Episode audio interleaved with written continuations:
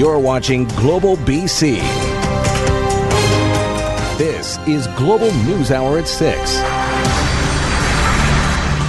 It's an age old tradition in the provincial legislature. House leaders escort a reluctant new speaker to his chair, but this time it was only the new Democrat and Green MLAs clapping and cheering. And there's a very good reason for that. Good evening and thanks very much for joining us. Liberal members feel betrayed tonight knowing it's one of their own. Abbotsford MLA Darryl Plecas, who took the speaker's job after promising he wouldn't. Aaron McArthur has the fallout from a controversial decision that strengthens the NDP minority government. In a move seemingly orchestrated with the NDP, Liberal Darryl Plecas, the only MLA to put his name forward as Speaker of the House. The Liberals stunned at the news. Interim leader Rich Coleman going so far to call it an act of betrayal.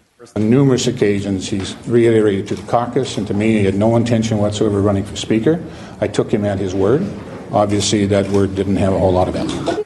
Darryl Plecas played a key role in the ouster of Christy Clark as Liberal leader post election. And despite rumors of tension inside the caucus, he had been adamant he had no desire to take on the Speaker's job. I was elected as an MLA as a liberal. For me to uh, take away from that is completely disrespectful to the people in my riding. But things began to change shortly after that. Green Party leader Andrew Weaver, one of several MLAs who reached out to the former academic, suggesting it was in the province's best interest for him to consider the job. I personally have got to know Darryl over the last few years. I, I, I think he's just an exceptional individual, high moral and ethical standards, exactly what we need in a speaker. Political scientist Hamish Telford used to work with Plecas at the University of the Fraser Valley and says this fits with his character. I think academics are, by their nature, mavericks. They, they spend their careers in pursuit of the truth as they see it and pronouncing it to the world, and they don't really respect authority. And and uh, so, and Darryl was an academic at the university for 35 years. He's very used to speaking his mind. The new Speaker of the House gives the NDP and Greens a comfortable three-seat cushion. But maintaining this minority government for a full four-year term could still be a difficult proposition. Aaron McArthur, Global News. So let's bring in our Keith Baldrey in Victoria tonight. Keith, it's one of those only in BC politics moments once yeah. again. How does that move by Darryl Plecas becoming the Speaker affect the stability of the NDP government? Yeah, I'd have to a little disagree slightly with our friend Aaron's assessment there. I think this does provide uh, potential for uh, significant stability for the NDP to last for their full mandate. In fact, uh, probably four and a half years because they want to change the election date. So this is a game changer. The Liberals were looking glum today because it wasn't so much that it was Darryl Plecas who's Speaker. It's the realization now that the thought they had in the summer that this was going to be a six-month government, we're going to be an election real soon, has now evaporated with Christy Clark's departure and now Darryl Plecas' departure from the caucus. It's a 44 uh, NDP Green uh, majority versus just 41 for the Liberals. The NDP ran this government for five years in the 90s with a three seat majority, and they're going to have a three seat majority going forward. So it's good news for them. All right, the drama uh, that happened this morning was followed by the throne speech, which is typically much less dramatic. What did we hear from the NDP on that? Yeah, the throne speech a little more anticlimactic, but uh, you know this government has a lot of things it wants to do. So unlike most liberal uh, throne speeches, which are basically stand pat documents, this NDP uh, throne speech is chock a block full of uh, ideas, basically ones that have already been announced in the in the election campaign and such. But I picked out four just to look at. I think out of what probably a dozen or so of, of pledges in here. First of all, there is going to be now a free uh, bus pass for people on disability assistance. This is the subject of some controversy the last couple of years. The NDP is restoring this for anybody on disability assistance who wants a bus pass so they can get one. Also, uh, they're changing, as I mentioned, the election date is now going to be moved from the spring of 2021 to the fall of 2021 to separate it from the budget in the spring. Also, they're going to set terms this fall for that referendum next fall on changing the electoral system, uh, a referendum uh, in front of the voters. So it's going to be interesting to see what happens there. And finally, of course, uh, the long awaited ban on union and corporate donations to political parties. John Horgan pledging today that that is going to be uh, put in front of the House this fall and will be passed. So that's the throne speech. A little more to it than that, of course. Uh, the, it, it, continues on Monday now with the budget, basically an update from Finance Minister uh, Carole James. We're almost halfway through the fiscal year. And then the work begins to implement this, as I say, very ambitious throne speech. The expectations are high, and the work begins next week. All right. Thanks for that, Keith. Meantime, Premier Horgan is facing tough questions about a picture that surfaced of a gathering in Surrey earlier this week. It was organized by a supporter of NDP MLA Jinny Sims and was attended by Sims and Surrey Mayor Linda Hepner, among others. One of the guests, on the left, in the suit and beside Sims, is Radio India owner Maninder Gill, who was convicted last year of aggravated assault and other charges for a 2010 shooting. Gill is appealing his sentence. Horgan says the meeting included a broad cross section of people, and he wasn't aware that Gill was at the meeting. When I'm invited to an event uh, of someone that I do know, uh, and I'm told that the mayor of Surrey is going to be there along with members of her council and a diverse group of people, uh, I took the opportunity. I, am certainly not in a position to tell people who they can and can't invite to their home, uh, but I'm certainly going to be more careful in the future, absolutely. A Surrey woman who's had enough of people speeding through her neighborhood is threatening to take drastic action, and you might be surprised at who she blames, mostly for the dangerous driving. John Hua is in Surrey on the street in question with that story. John. Or here on 71A Avenue, where people who live here say they can see more than 200 cars zip down this street every hour because people are looking for a shortcut. And one homeowner says if the city of Surrey doesn't do something about it, she will, even if it means getting arrested. Surrey shortcut seekers, be warned. Christina Eden is on the lookout, keeping count, and once again taking names. These petitions have been going to the city of Surrey for years, and nothing is happening. Residents living on 71A Avenue are frustrated with drivers using their street as a freeway most cutting through to avoid a lightless left turn one street over. A major concern for parents. It's kind of scary with the kids because some people are speeding a lot. And pedestrians as well. The cars are coming very fast from here, and sometimes it is uh, uh, dangerous for us. So Eden is preparing to take action into her own hands, setting up a blockade if necessary. I might end up in jail. But the alternative is I don't want to be picking out some kid or running out to give first aid to some kid who's been hurt. Hard to blame her. A similar petition sent to the city back in 2012. At that time, the thresholds weren't being met that warranted the introduction of traffic calming. The city says it will conduct another assessment and also step up enforcement. We've got the police coming out next week as well, and they're going to be giving the area some attention. Residents say it's time to install speed bumps, even make the area a school zone. Ironic considering most of the culprits are parents picking up and dropping off their kids. You've got kids in the back seat. You, they're watching you drive like this. So watch out. Eden is ready to become more than just a squeaky wheel, if it means slowing down the ones flying down her street. Now, Eden says she will give the city of Surrey a chance to act, but if they don't, she's prepared to make her own signs and stop traffic. And what she does, she says she'll ask drivers for their identification to prove that they live in this area. Chris? All right, thanks, John. Nearly 20 years after a Maple Ridge woman was murdered in India, 25 year old Jessie Sidhu is one step closer to justice. The Supreme Court of Canada has cleared the way for her mother and uncle to be extradited to India to be tried for the so called honor killing. Rumina Daya tells us what happens now. 17 years ago, Surjit Badesha proclaimed his innocence at his family's home in Maple Ridge. Everything is wrong. You know, I did not do anything. You know, it's, it's my niece. I can kill her. Never. Did you love her? Badesha and Malkit Sidhu will soon be extradited to face justice on Indian soil. The Supreme Court of Canada upholding an extradition order for the pair accused of masterminding the so-called honor killing of Jaswinder Sidhu. And I'm still a little angry at the justice system. And why does it take so long? This case starts off as a love story. 25 year old Jassi, who came from an affluent Maple Ridge family, secretly married Sukhvinder Sidhu, also known as Mitu. The young man, a poor Indian rickshaw driver. Jassi's family vehemently opposed. The couple attacked in the Punjab in 2000. Jassi's throat was slit, her husband beaten, but he survived. 17 years that he had to wait. What did that Jassi's former principal has been waiting for this day for almost two decades. I think her husband will finally get to say what he knows happened.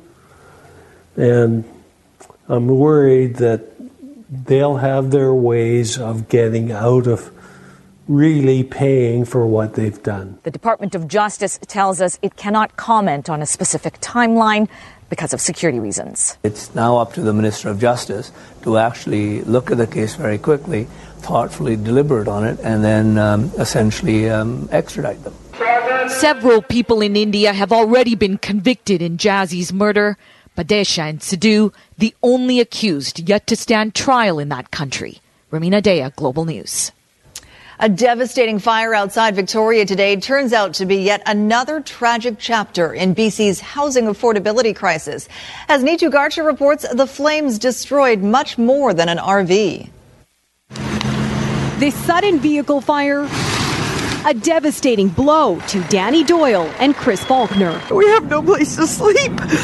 It happened Friday afternoon in View Royal, an RV destroyed by the flames believed to have sparked after an engine failure, leaving this semi retired couple who recently moved to BC's capital without a home. We haven't been able to find a place. We can't afford rents in Victoria. We thought this might be a solution for us for a while.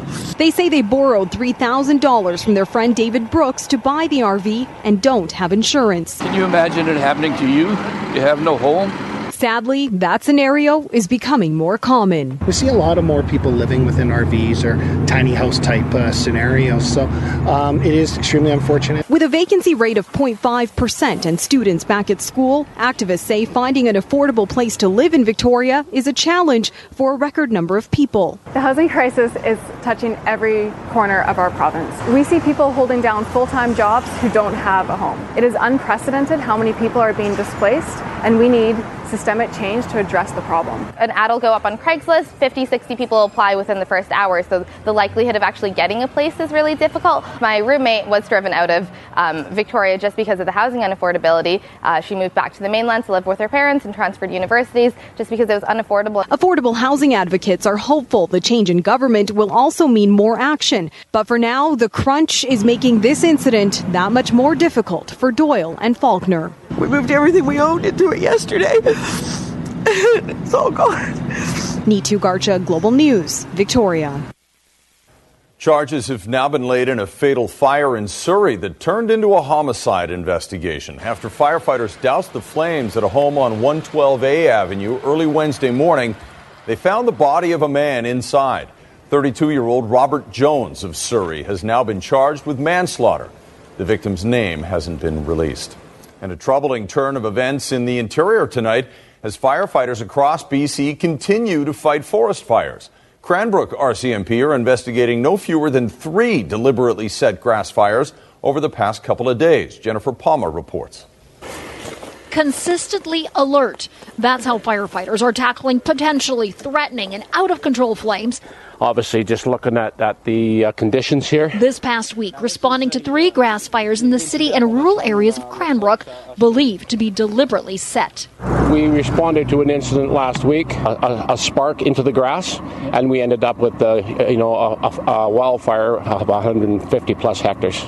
Residents are worried too. The fires have been set in open areas, the largest one about 300 meters square, and it was close to homes. The, the trees and the grass around here are just so dry this year that I could see the uh, the whole area just burning down very quickly. Conditions are extremely dry, allowing fires to grow quickly and easily. Take the enormous and stubborn Elephant Hill fire. Cranbrook residents don't want that happening in their area, and now officials believe they're looking for an arsonist after reports of someone running from one of the fires. There's obviously an individual that's responsible. Um, they're either thrill seeking or uh, they have a mental health issue. Arsonists have been at work on the island. In Nanaimo, home video captures this person setting a blaze.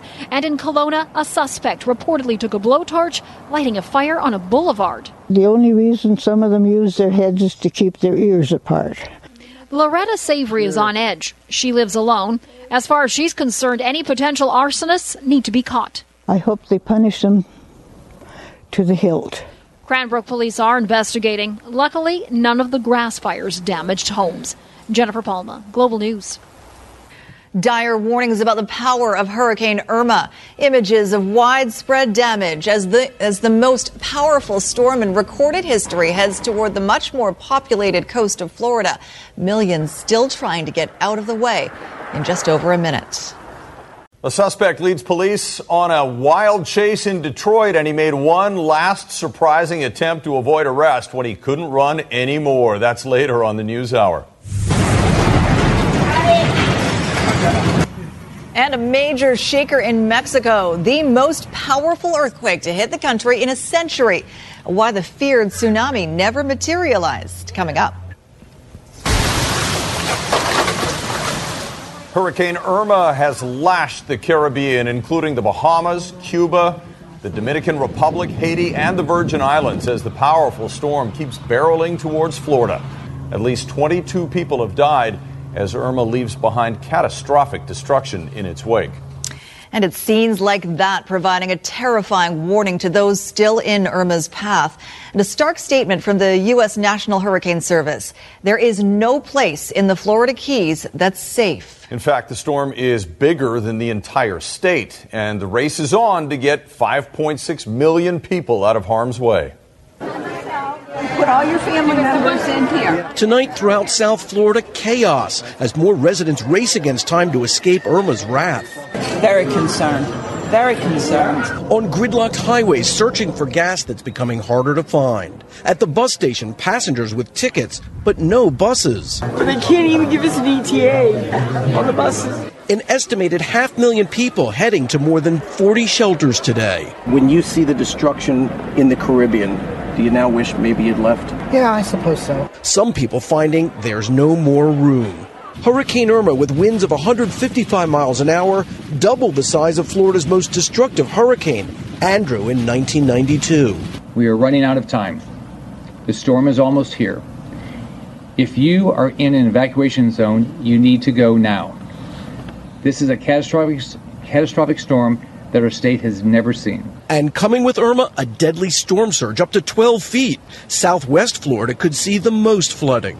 In just six inches of water, a car engine stalls. Two feet and the car is floating. Three to six feet, life threatening, in part because of everything floating in the current. At nine feet, the water is above the first floor. Despite the danger, some residents staying put, like Richard Chrysler, who made sure to secure all the boats at his marina club. I've got a gut feeling I haven't had before. This one is really scary. Some of the most vulnerable, the residents in trailer parks who cannot afford to leave. This is going to be oh, wiped out. Authorities detaining the homeless to protect them against the storm. Throughout the day, last minute shopping for crucial supplies. Police helping to manage out of control lines at this Home Depot. One man about to buy the last generator at the store, giving it up to a woman for her sick father's medical needs. An angel from God is what he is. Amazing story. And of course, the Global Network will keep eyes on that storm tonight and into the weekend as well. Reports of a mystery mourner showing up at funerals across Metro Vancouver. Does anyone really know this person? The uninvited guest adding to the family's grief and why it's more common than you think. And changing times in Chilliwack. Chief Wanawin retires from the team.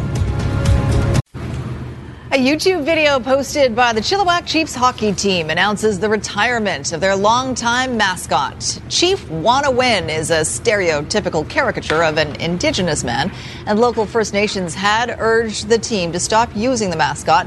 Chilliwack Chiefs President Glenn Ringdahl says they came to the realization that the characterization of a people is not appropriate for a mascot. Chief David Jimmy of the Squiala First Nation says he is happy with the move. Well, thanks to Hollywood, we've all heard of wedding crashers, but a funeral crasher? It turns out the same man is being spotted attending a number of memorials over the past few years. He's generally seen helping himself to the buffet, but he's a complete stranger to all the mourners. Jill Bennett picks up the story. I crashed a funeral earlier, and I. Oh, Jesus. So senseless. Damn you, Roger. In the movies, it's over the top and for most people unthinkable. As if crashing weddings isn't bad enough, Will Ferrell plays a funeral crasher. Oh! Yeah, I'll throw in a wedding every now and then, but funerals are insane.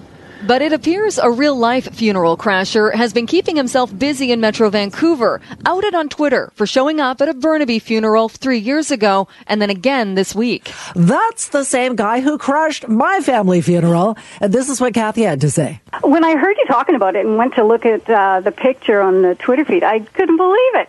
He was um, he was at my dad's funeral in the spring of 2009. Turns out a lot of people claim to have seen the man eating and drinking beer and wine at funerals for people he doesn't actually know. I see this uh, this funny little man uh, munching away and drinking beer, and so went over and you know said hello and you know how do you know mom? And he said his mother and my mother were friends. Then I said, oh, so you know, did did my mom drive your mom around shopping and things like that? You know, when they're together. He said, oh yes, your your mom would always drive my mom. Well, my mom never learned to drive. It's believed he scours obituaries, getting details about the deceased and the service and reception. He's been spotted at the UBC Golf Course, the Marine Drive Golf Club, and the Hellenic Center. This photo was taken at a small private reception for family and friends. We always encourage our families not to put reception information into the newspaper or online. We have staff at the door at all of our services. So our staff is pretty well trained to notice when a random person walks through the door. So far, no one has identified Metro Vancouver's most prolific funeral crasher, but if you do see him, you likely don't need to offer him a tissue. Jill Bennett, Global News. Widespread damage from a major earthquake. I've never felt an earthquake as strong as this one. While the tsunami turned out to be far smaller than expected. And what Ontario just did to prepare for the legalization of marijuana and why it sent a shiver through the pot industry here.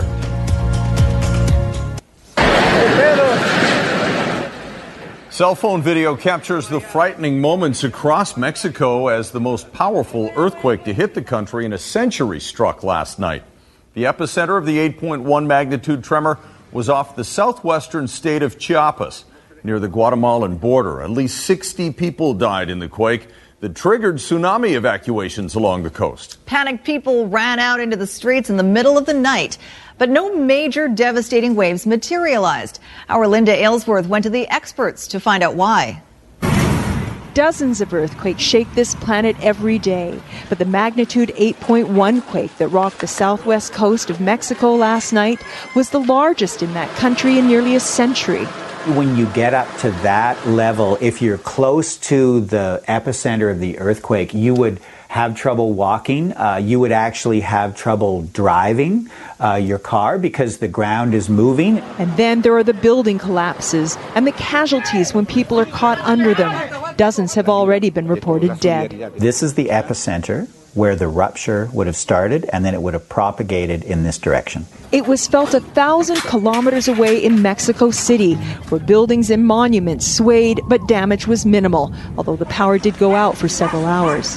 While there's no predicting earthquakes, what took geologist Brent Ward by surprise was the kind of quake it was. What we would have expected is a subduction zone earthquake where the fault surface of this plate moving down and this Mexican plate being above it, and the friction builds up until you get break.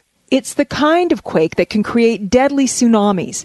Instead, the Mexican quake was caused by the rupture of a fault in that lower subduction plate. It looks as though it was a normal fault in this subducting plate and uh, that was at a depth of 70 kilometers. Because it was so deep, it didn't move the ocean floor and trigger a major tsunami, one merciful aspect of a disaster that will continue to shake the region for weeks in the form of aftershocks.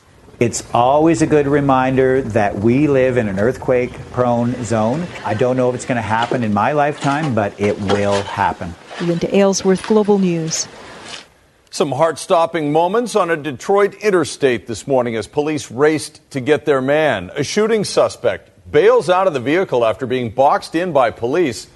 He runs right out into oncoming traffic. And watch what he does. He ends up jumping onto the roof of a passing vehicle before an officer charges up on the hood and knocks him right to the ground. He's accused of attempted murder. It's the second time this uh, today that police had chased him. Earlier, he had evaded officers after they got a tip about his whereabouts. Ontario is the first province to announce plans to sell and distribute recreational marijuana when it becomes legal next year. But pot activists here in BC don't like the plan one bit. Now all eyes are on the BC government to see how today's announcement might influence how it's sold in this province. Nadia Stewart explains the backlash. Uh, four. Four? It is the Ontario announcement that has many in BC buzzing our government will bring forward legislation this fall to ensure that even after legalization, cannabis remains a carefully controlled substance in Ontario. Ontario, the first to propose new rules for selling and distributing marijuana once the federal government moves ahead with legalization next year. 19 will be the minimum age, and the province will open 150 standalone stores by 2020, all of them run by Ontario's Liquor Control Board. And as for all those dispensaries, let me be clear these pod dispensaries are illegal and will be shut down. If you operate one of these facilities, consider yourself on notice. The announcement met with immediate criticism from one of BC's loudest pot advocates. I've been worried from the beginning that the so called legalization is nothing more than Prohibition 2.0, but with cops and politicians looking to make money themselves selling pot after arresting tens of thousands of peaceful people for doing the very same thing. Her concerns echoed here at home. I would like to see that dispensaries continue to operate in, in all the provinces because it, it is small businesses that are the backbone of uh, every country and every province. It's still not clear what the BC government plans to do, but a similar framework involving liquor stores has been floated here. We will be looking at it, uh, but of course, we've made no uh, decisions about uh, how distribution or retail is going to take place here in British Columbia. Emery and others hopeful what was announced today isn't a sign of things to come. Nadia Stewart, Global News. Searching for a priceless piece of Canadian aviation history. Archaeologists flying high after this discovery at the bottom of a lake. You're watching Global News Hour at 6. A eureka moment for aviation buffs searching for the last remaining evidence of the Avro Arrow. What they found at the bottom of Lake Ontario right after your forecast with Christy. Very cool. Christy spent some time on the Deadpool set today. We'll talk about that a little bit later. But right now, a lot going on in weather, mm-hmm. uh, especially down in the Gulf, but around here too, obviously, for the weekend. Yeah, so a huge reprieve across many areas today. This is the scene out there right now. We still have air quality advisory in place for Metro Vancouver, but it has been lifted for a couple areas, which I'll show you in a second. Uh, but boy, was it humid. The type of day where your hair, like mine, goes absolutely crazy. And we thankfully saw some rain, not only here, but across the interior regions as well. So yeah, humidity level at 83% right now. But look at the change for the fire danger rating. So a front right across these areas have dropped uh, the fire danger rating significantly, but keep in mind, still a number of areas under extreme fire danger rating, but we're hoping a lot of that will change. It's the over 150 fires across the province, though, that we are really concerned about. So there's the front that we saw today. That's going to shift into the southeastern sections tonight, and then we've got another one in behind it. It will bring in a lot more moisture, also a risk of thunderstorms, but the key is more moisture and cooler temperatures across much of the province tomorrow.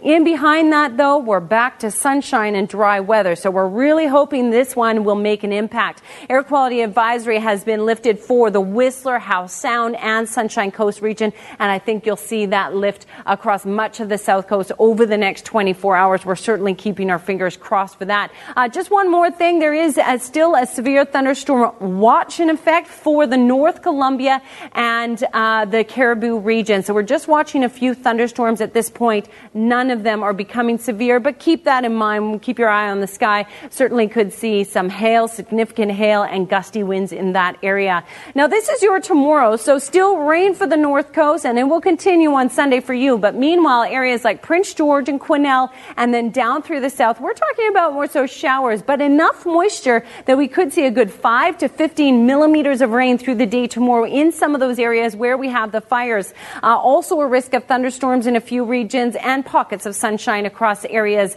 to the south. Uh, south Coast region will see scattered showers, a whole bunch cooler than what we've been used to. 17 as our high, that's below average for this time of year, and it is just one day of moisture. So we're hoping that will make an impact because we're back to not necessarily hot, but warm and dry conditions. Here's a look at tonight's weather window from Jody Stanky in this is McLeod Lake north of Prince George. Very smoky yesterday, but today they saw a break. It really cleared out in that area. Uh, just a look back at this is uh, Greg Epples' photo, and he is our winner. It is Friday, so we picked a winner. Uh, ParticipACTION is helping celebrate, uh, helping Canada celebrate 150 years by presenting 150 ways to stay fit. And today's suggestion for you is gardening.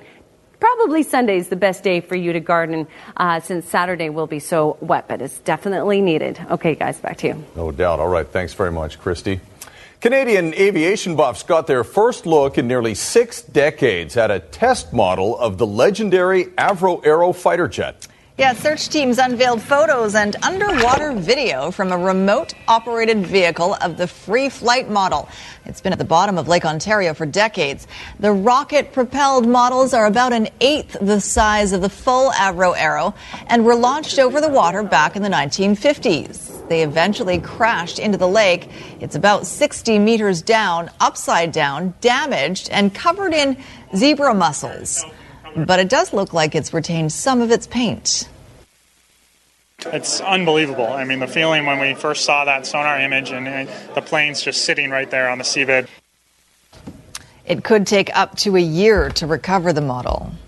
That plane was so special. They're excited about getting a 1 8 scale model exactly. off the bottom of a lake. Amazing. But all the plans were torn up. There's not much left of it. And I think they're going to find a lot more down there. I think so too. Yeah, they said there was a bunch of uh, examples like that. Okay, we mentioned it earlier. You were hanging out with Deadpool today. Yes. what a thrill for some kids. Oh, it was so nice. He opened up uh, the Deadpool set for us to come on with uh, two families from the Ronald McDonald House. Here they are. There's Sophie on the left there and Levi on the right.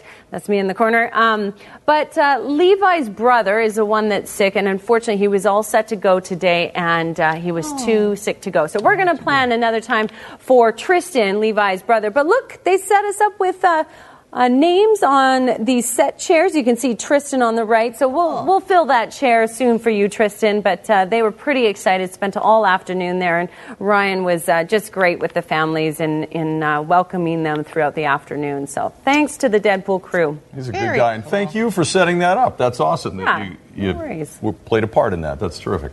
All right. Hello there. Hello. Very cool. Oh, so they finally got Bo's deal done.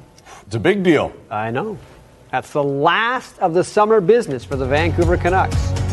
My phone blew up today, that's for sure, when, uh, when the news got out. Details and reaction to Bo Horvat's new six year contract. And of course, it's Friday. Satellite debris ahead, too. What is going on? Singing pastries. Who doesn't love that? Bread, breadheads? no. Bo's bank account is about to get a lot bigger. Bo got more money, that's mm-hmm. for sure. Yes, he uh, signed a new six year contract. I love new six year contracts. Doesn't everybody? Especially when they average out to five and a half million per year. Decent money for someone who looks like a good second line center who may have to become the Canucks' first line center when Henrik Sedin retires if there is nobody ready for the role. So The two Sedins and, for some reason, Loui Eriksson are the only forwards who make more money than Bo Horvat on the Canucks now. And I'm quite sure the Canucks really wanted to give Bo Horvat a lesser contract in terms of length. The Canucks might have liked to have given him a two year deal to see what kind of player he becomes in the next couple of years before going long term. But really, Horvat always had the hammer in this negotiation. How could the Canucks not sign him? He did lead them in scoring last season. They've already anointed him as the face of the franchise in the near future and a likely captain when Henrik retires. So, not starting the season with him would have looked wrong. Needless to say, Bo Horvat is happy with six years. You know, this is where my heart is. This is where I wanted to be um, for a long period of time, and and you know, the six the six year deal was you know the most attractive to me, and you know, I've only been in the league for three years, and um, you know, these these next six years is where I can really step up my game and, and prove myself, and you know why uh, I should be here, and, and why I want to be here for the next six years, and. Um, I think there's a lot of things that there's still things I can work on, but there's also things that I can bring to the team that are going to help us win. And the Lion, the uh, Canucks young stars are in Penticton this weekend with the Jets, the Flames, and the Oilers young stars for the tournament. Oh, Lions are home tonight to Montreal. Both teams have been stumbling of late. BC has lost three in a row, but they got last week off to lick their wounds, rest up for the stretch run, and they are home to the Als, and BC is the favorite in this one. The Lions want their offense to get going, and that means Travis Lulay, now the starting quarterback, has to throw passes to the man who is with Barry right now at BC Place. Okay, Bryan, you guys are, of course, you're on a three game losing streak. No one wants to go through that. But uh, judging how you played early in the season, during the three game losing streak, were there just things you guys weren't doing very well? Yeah, um, taking care of the football first and foremost. Um, that's going to put you in a hole. And uh, against teams in the West, and especially a team like Ottawa, who we played last week, when you get in a hole like that, uh, it's hard to come back from it. You guys, you guys obviously need need a win, but but how is the confidence? Do you think it's important you have to start well today? If you don't, is do you have that inner confidence to, to keep with it and still get that win? Yeah, we're we're a resilient team. So when we're in a hole, we're, we're never we're, we're, never thinking that we can't climb out of it. But at the same time, it doesn't have to be that way. Uh, we come out and we start fast. Uh, it's not going to be easy, but it'll be easier for us to kind of keep control of the game. So, you know, like I said earlier, just holding on to the football, not giving it over to the defense, and uh, making big plays early is really going to help us out tonight. All right. Well, good luck. Thanks, Bryan. Bryan Burnham and the uh, Lions taking on the Alouettes tonight. Squire, back to you. Those headphones are strong enough to guard against concussions. Uh, this is a goal by the newest Whitecap midfielder Nosa Igiebor of Nigeria, who was signed today. He'll essentially be replacing the injured Matias Laba. 26 years old, has played in La Liga in Spain, most recently played in Turkey. No word on when he'll be able to uh, play for the Whitecaps. He has to clear a few things first. Tomorrow, the Caps host Real Salt Lake at BC Place, 7 o'clock. Vancouver Canadians, they are in the Northwest League Championship Series. They'll be taking on the Eugene Emeralds. It's a best of five. It'll start in Oregon. Game one tomorrow, game two Sunday. Then they're going to come back to Nat Bailey. Game three on Monday. If they need game four, it'll be Tuesday. If they need game five, it'll be Wednesday. And games three, four, and five would all be at Nat Bailey Stadium. Last night at Nat Bailey, Vancouver swept out Spokane. There's Rogers' kid, Kacy Clemens. Thought we'd show you what happened last night. Riley Adams doubling in a run here to give Vancouver the 1 0 lead. Then uh, Brandon Polizzi with a little bit of D in right field. Diving, nice grab. That was in the second inning. Winning run, solo shot by Brock Lundquist. That gave Vancouver the 2 0 lead. Now it's 2 1. This is the last out. Seas win the series. Two straight. It was a best of three against Spokane.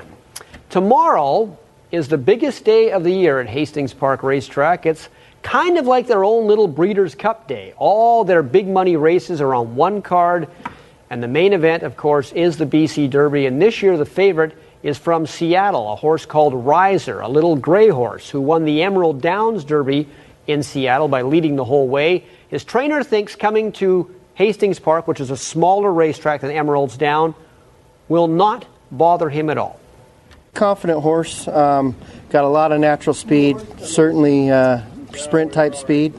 Um, I'm not really worried about it. He's had a few gallops over the track now, and looks like he's got enough tactical speed to inherit the lead and, and have things his own way. A lot of horses that come from big racetracks have problems with the turns because Hastings Park is smaller, but if you're going to the front of the pack, it doesn't bother you as much. Uh, the Mann Cup of Lacrosse will start tonight at Queen's Park Arena in New Westminster. It's a best of seven series between the Salmon Bellies and Peterborough.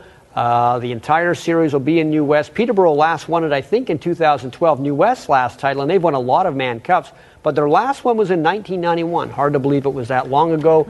And a judge in Texas has given a temporary restraining order for Ezekiel Elliott, so perhaps his six game suspension will not happen, at least not this year. There's a very good chance he'll play the entire season in Dallas, and then the NFL and the courts, and Elliott will have to work everything else out. Standout for the Cowboys with the start of NFL season. They'll be very happy, and so will a lot of poolsters as well. Yeah, no doubt about it.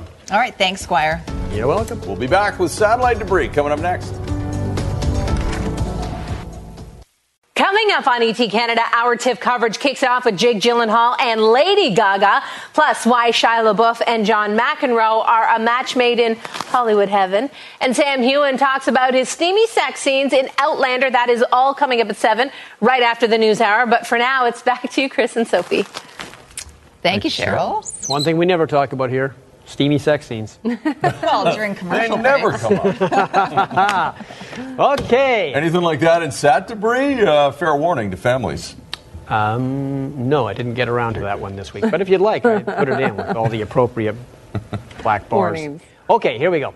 Um, let's go to Utah, where they have combined two things that apparently are fun. But first, an opening.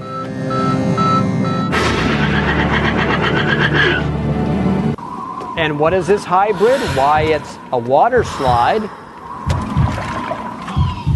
coupled with base jumping. Who thought of that? Well, don't try this at home unless, of course, your home is right next to a giant canyon and you can actually do this. I know it is. It's amazing. There it is, just hanging off a cliff somewhere in Utah, and down they go, and they're pulling the chutes. This is all to, um, believe it or not, promote a Subaru car.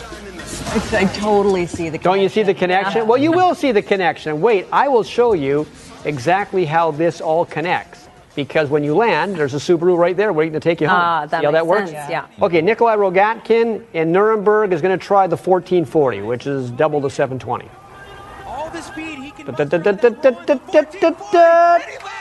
Does it? Sticks the Two, landing, too. Three, four. Now, his view. Here we go. You're gonna get dizzy here. Oh yeah. How do these guys do this without screaming the whole time? He screams now when he gets it done. Oh. See? There he is. Now he's screaming for you. There you go, a little GoPro action. Okay, so uh, the Great British Bake Off, I think it's a show over in England that they run every year. Here is a promotional advert for this program.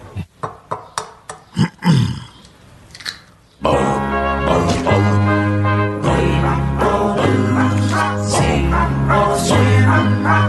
thing certain,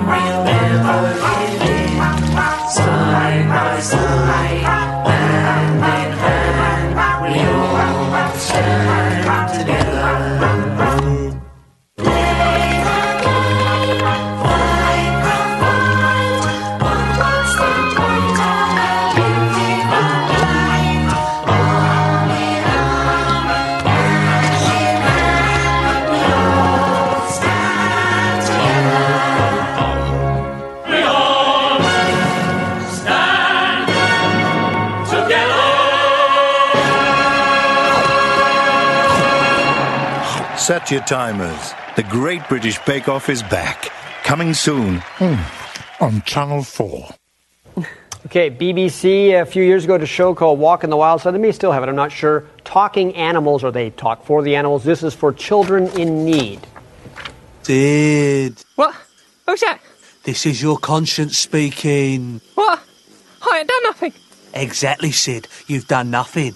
I put a fiver in the bucket earlier. And took 25 pence out, Sid, you must be punished. Oh, I needed the toilet. If you cared for those children, What? you would have gone in your trousers. Hey? Gets them every time. Yeah, I've got a pound off everyone on the hillside the children in need. Well, everyone bar one. Oh, oh, there he is. It's Alan there. Alan! Alan! Oh! Oh, he can't hear me. Or he's choosing not to. Alan! Alan! Pound! Pound! Pound! Pound! Pound! Hey! Hey! Hey! Hey!